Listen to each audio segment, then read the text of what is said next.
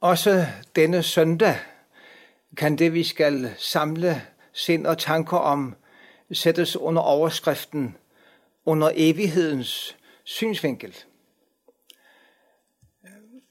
En kristen svensk professor sagde engang, at dette med evighedens synsvinkel, det har det moderne menneske mistet.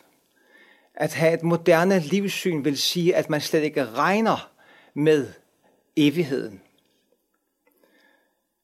Men der tager vi fejl. Dette historieforløb bliver ikke ved i det uendelige. Der kommer en dag, hvor det er slut med historien, og så begynder evigheden. Nu vil vi læse fra Paulus' brev til Filipperne, kapitel 2, fra vers 6 til 11, hvor der står sådan om Jesus. Han, som havde Guds skikkelse, regnede det ikke for et rov at være lige med Gud, men gav afkald på det, tog en tjeners skikkelse på og blev mennesker lig. Og da han var trådt frem som et menneske, ydmygede han sig og blev lydig indtil døden, ja, døden på et kors. Derfor har Gud højt ophøjet ham og skænket ham navnet over alle navne, for at i Jesu navn hvert knæ skal bøje sig i himlen og på jorden og under jorden, og hver tunge bekende, Jesus Kristus er Herre til Gud Faders ære. Der er mange, der ikke vil høre tale om Jesus. Slet ikke, at han skulle være den eneste vej til frelse. De mener, at blot man har en tro, så er det godt. Og så er det i øvrigt ikke så afgørende, hvad man tror. Nogle kan godt acceptere de forskellige religioner, hinduisme, buddhisme, islam og andre ismer. Men ikke Bibelens budskab. Budskabet om, at der er kun én vej til Gud, og den hedder Jesus. På den baggrund er det mærkeligt at tænke på, at en dag vil der ske noget, som totalt vil ændre folks opfattelse. Det vil ske den dag, hvor Jesus kommer igen. Herom læser vi i Bibelens sidste bog, åbenbaringsbogen. Se, han kommer i skyerne, og hvert øje skal se ham, også de, som har gennemboret ham. Tænk, hvert eneste øje skal en dag se Jesus. Det vil sige, at for eksempel Pilatus' øjne, ham som dømte Jesus til døden, skal en dag se Jesus. Og den ypperste præst og det store råd, som overgav Jesus til Pilatus, skal også se Jesus. Øje for øje. Og de mange, der ved den lejlighed råbte, korsfest ham, bort med ham. Ja, alle mennesker op igennem historien skal se Jesus. Også dine og mine øjne skal se ham, når han kommer i skyerne, læste vi.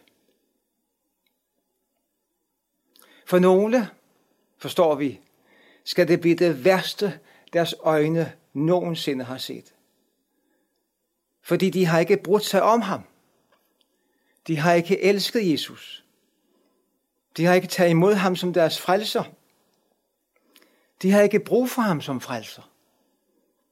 De forkastede ham her i livet. Derfor bliver denne dag ganske forfærdelig for dem. For den betyder straf over dem, der ikke kender Gud og ikke er lydige mod evangeliet om vor Herre Jesus, som Paulus skriver et sted. Og så fortsætter han, de skal straffes med evig undergang, fjernt fra Herrens ansigt og fra hans herlighed og magt. Uhyggelige perspektiv. Men for alle, der hører Jesus til, som lærte ham at kende som deres frelser, fra al synd, bliver det en overvældende og forunderlig oplevelse at se Jesus i hans herlighed og se alle englene med ham. For der skal der ske det, som Paulus skriver, at Jesus skal blive herliggjort blandt sine hellige. Og han skal blive hyldet blandt alle, som kom til tro. De skal se ham, som de har troet på og har elsket her i livet, uden at de har kunnet se ham med deres blotte øje. Men nu gør de det. Nu ser de ham med deres blotte øje. Og det er et uendeligt skønt syn. De skal se Jesus, som han er i sin himmelske herlighed, i sin uendelige godhed, i sin nåde og i sin barmhjertighed. Og det syn skal forvandle dem, siger Guds ord. Ja, der står lige frem, de skal blive lige som han. Tænk, blive lige som Jesus efter hans opstandelse med hans herliggjorte lægeme.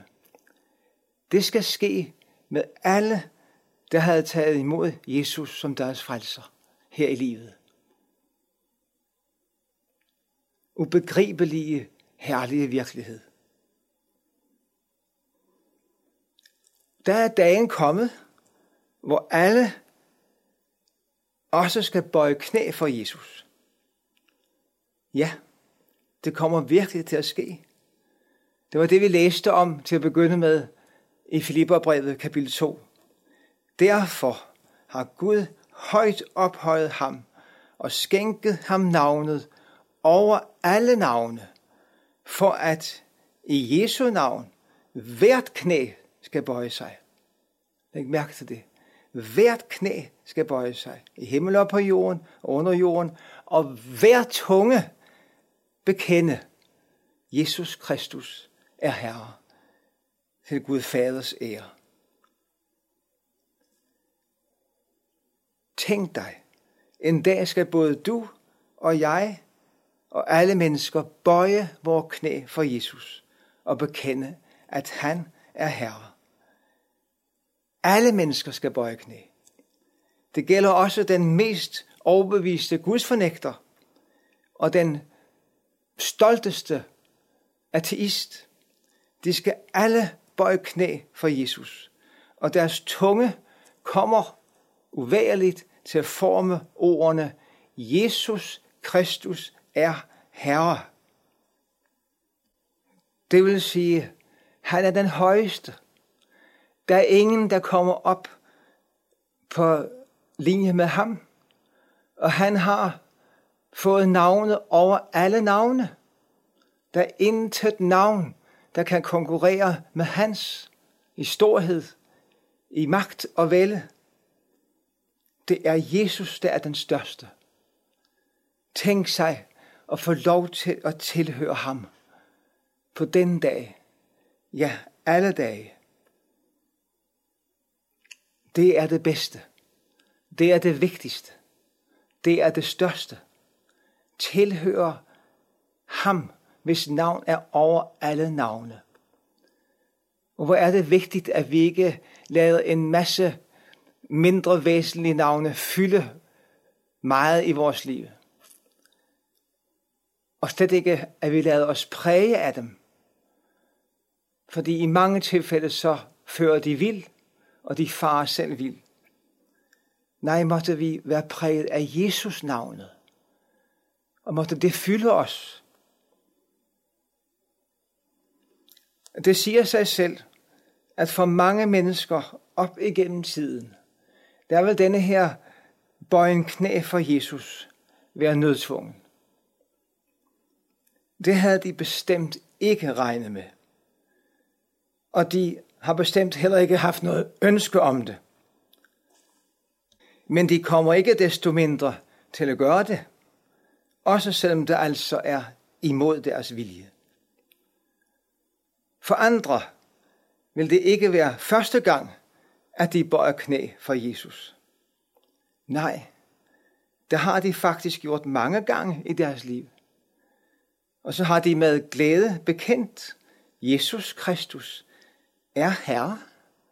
Han er min Herre, og han er min konge, og han er min frelser, og han er min retfærdighed, og han er mit liv. Ja, han er mit alt. Og derfor vil denne store dag, som vi er på vej imod, den vil være en særlig glædesdag for dem.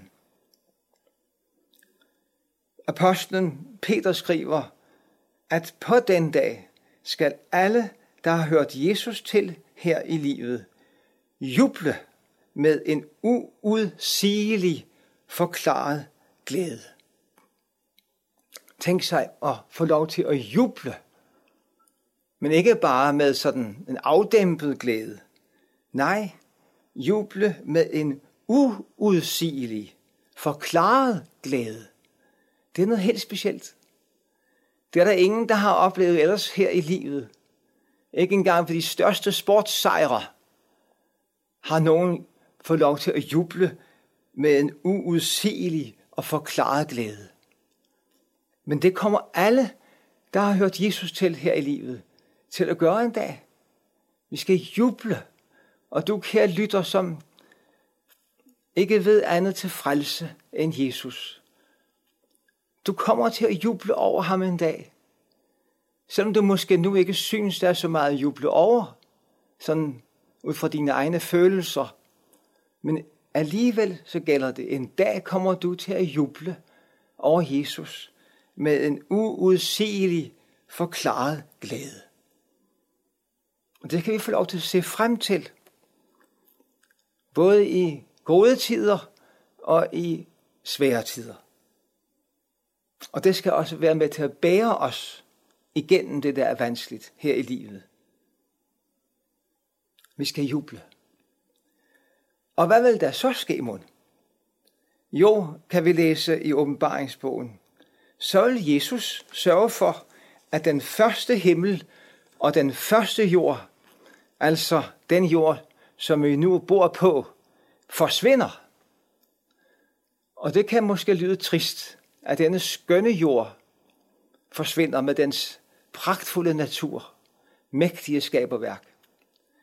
Men som bekendt, det er jo også syndens jord, uretfærdighedens jord, hvor der bor så meget ondt, hvor så meget ondt har udfoldet sig igennem historien. Så derfor skal vi ikke være kede af, at han lader den her første jord forsvinde, for så skaber han en ny himmel og en ny jord, siger ordet, hvor retfærdighed bor. Og det vil sige, at der bor alt godt, der bor intet ondt, der bor ingen sygdom, der bor intet, der gør os kede af det, ingen forurening, ingen død, intet fjendskab. Og så skal Guds bolig være hos menneskene, siger ordet. Det vil sige hos alle frelste mennesker. Han vil bo hos dem, siger ordet, og de skal være hans folk. Og Gud vil selv være hos dem. Ja, siger ordet så malerisk, han vil tørre hver tårer af deres øjne. Og døden skal ikke være mere. Ej heller sorg, ej heller skrig, ej heller pine skal være mere. Der er vi nået dertil i øh, Guds frelsesplan, hvor det evige liv i glæde og harmoni er inde. Det liv, som alle, der troede på Jesus her, skal få lov til at opleve. og de skal få lov at opleve det sammen med et genrejst skaberværk. Det vil sige en dyreverden og en planteverden, der ikke mere er underlagt forgængeligheden. Og det betyder også, at alt, hvad der hedder fjendskab mellem dyr indbyrdes og mennesker indbyrdes for altid er væk.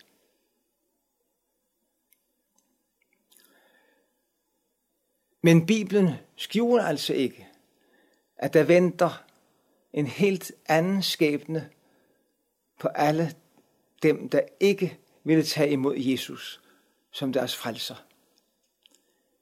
De skal, og det læser vi også i åbenbaringsbogen, få deres lod i søen, der brænder med ild og svovl. Det er noget meget uhyggeligt noget, og det er ikke rart hverken at tænke på eller tale om. Men vi er nødt til at gøre det, fordi Guds ord gør det. Og Guds ord er sandheden, og vi er ikke tjent med, at vi skjuler sandheden for hinanden. Sandheden må komme frem, også selvom den er ubehagelig. For først der kan vi jo forholde os til den sande virkelighed, sådan som den er. Og derfor må vi stoppe op også for denne side af Guds ord, der taler om fortabelsen. Men der gør ordet jo klart, at denne fortabelse ikke er skabt til noget menneske. Nej, det var ikke Guds plan, at et eneste menneske skulle havne i fortabelsen. Den er skabt til djævlen og hans engle. Men alligevel, og det er det dybt tragiske, så er der mange mennesker, der ender i fortabelsen, siger Guds ord. Jesus selv siger det, og han ved det jo. Jesus ved besked om disse ting, og derfor gør vi vel i at lytte til ham. Han ved, hvordan det hele kommer til ende en dag. Han ved om dem, han skal sende bort til den evige ild med forbandelse. Det er livets store alvor, vi her rører ved. Det er den uendelige risiko ved at være menneske. Og derfor gælder det om, at vi hver især stopper op og tænker efter. Hvordan stiller jeg mig egentlig til Jesus og frelsen i ham? Og i den forbindelse også gerne beder med kong David i salme 139. Rensag mig, Gud, og kend mit hjerte. Prøv mig og kend mine tanker. Se efter, om jeg følger afguds vej. Led mig ad evighedsvej. Ja, hvor er det vigtigt, at jeg ikke følger afguds vej, men at jeg i stedet følger evighedsvej. For der står jo uendelig meget på spil for os alle. Som Jesus har gjort det klart. Hvad gavner det et menneske, og man vinder den hele verden, men må bøde med sin sjæl? Og han har også sagt det så stærkt, at hvis vores højre øje forarver os, altså forårsager, at vi går glip af det evige liv, så er det bedre, at vi river det ud og kaster det fra os. Eller hvis vores højre hånd sådan bliver årsag til, at vi går fortabt, så var det bedre, at vi rev den af og kastede den fra os. Altså, det er bedre, at vi mister det dyrebareste, vi ejer, og så går ind til livet, frem for at vi beholder alt dette, måske gennem et langt liv, men går glip af det evige liv. Og så gælder det altså, som der står i sangen. Og når solen mere ej skinner, Jesus navnet lyser ind. Da den frelste skare synger højt dets pris i himmelen. Lad os bede. Ja, kære Gud og far i himlene. Du ved, hvad der står på spil for os alle. For dem, der lytter nu og for mig selv. Og du ved også, Herre, at vi ikke ud fra vores egne forudsætninger tænker så meget på det. Vi må hjælpes til det af dit eget ord. Hjælpes til at forstå livets alvor. Hvad det betyder at leve som menneske. Og hvad det betyder, at der kommer noget, der hedder evigheden. Og der kommer en regnskabsdag, hvor vores inderste forhold til dig skal klarlægges. Herre, vi beder dig, forbarm dig over os. Grib du ind i vores liv. Frels os i noget. Og vi takker dig for, Jesus, at dit navn er stort nok til at frelse selv den største synder. Amen.